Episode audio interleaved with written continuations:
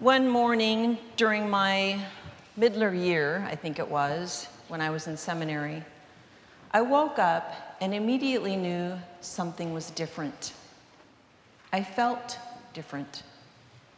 The change was subtle, it wasn't dramatic, and it wasn't awful like Gregor, Kafka's protagonist in Metamorphosis.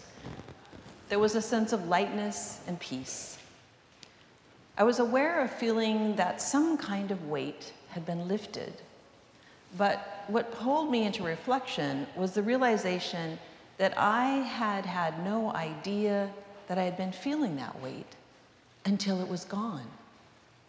I felt liberated, freed from a force that had apparently entrapped me.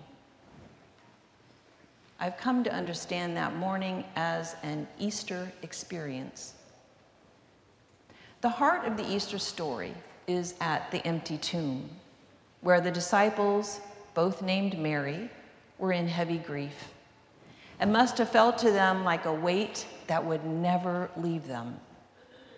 But then, mysterious and powerful, seemingly, seemingly out of nowhere, yet also as if by divine plan, the Holy Spirit appears in the midst of darkness, rolls back the immovable boulder, perches on it, and reveals the truth.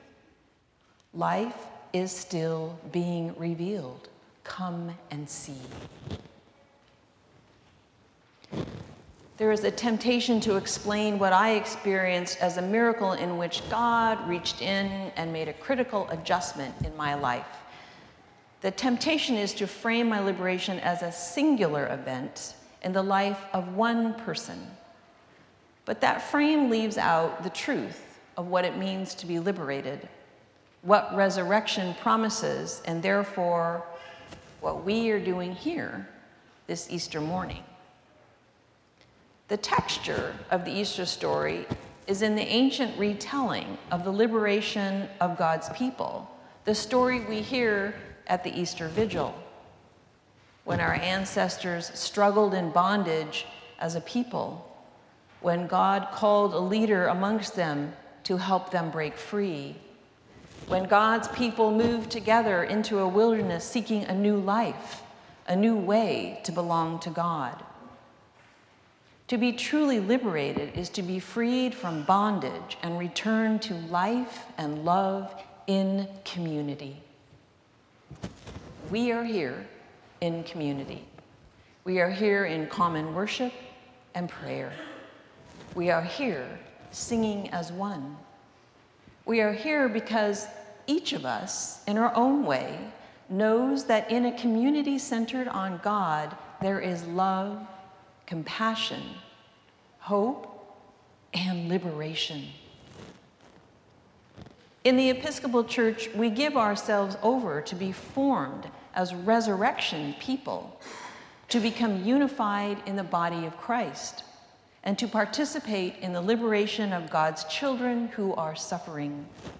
And this includes ourselves. In what ways are we in bondage to suffering the oppression of shame, fear, self loathing, competitiveness, or anxiousness. I came to understand after much reflection that my liberation was not the result of my isolated efforts, a sort of individualistic saving.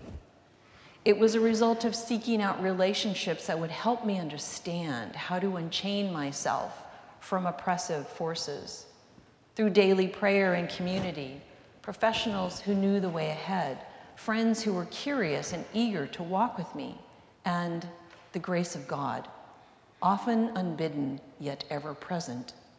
Through all of this, I was led to that bright morning. Through the interconnectedness of human community, we learn what it is to love, forgive, heal, and liberate one another. Archbishop Desmond Tutu wrote, The first law of our being is that we are set in a delicate network of interdependence with our fellow human beings and with the rest of God's creation.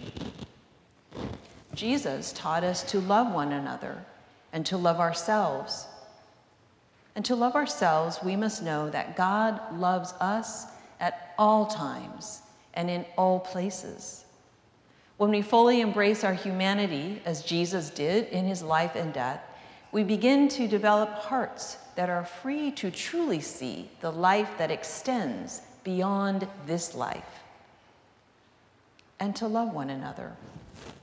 In order to love one another, we must know that God yearns for us to see and experience the life that only comes from our bonds of humanity in all its messiness, imperfection, and indifference. This new life in Christ is one in which we are knit together for God's purposes. In the same way that the two Marys were liberated from the bondage of unspeakable grief to running joyfully to tell the news, we too are invited to pursue liberation from what oppresses and binds, us.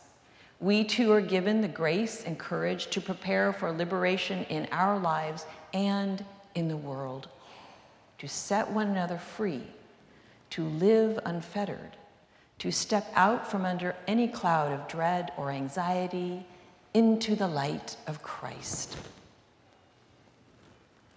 The resurrection is much more than an event that broke into the grief of the disciples. It is much more than a memory that we keep alive in our ritual. It is so much more because the resurrection continues to break into our life as a people, a community. The assurance of eternal life, understood through Jesus the Christ, is not only a hope we live for, it is a hope that we live into today and every day.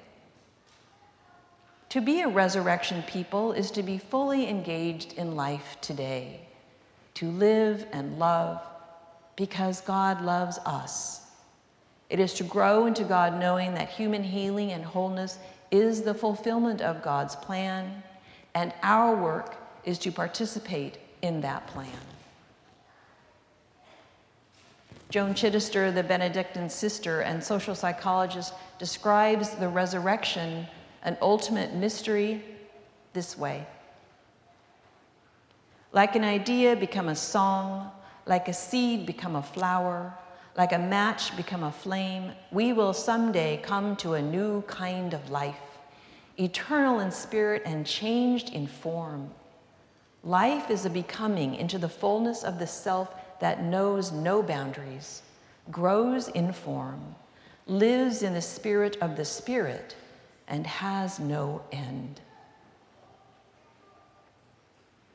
May the resurrection of Jesus Christ break apart the chains that bind.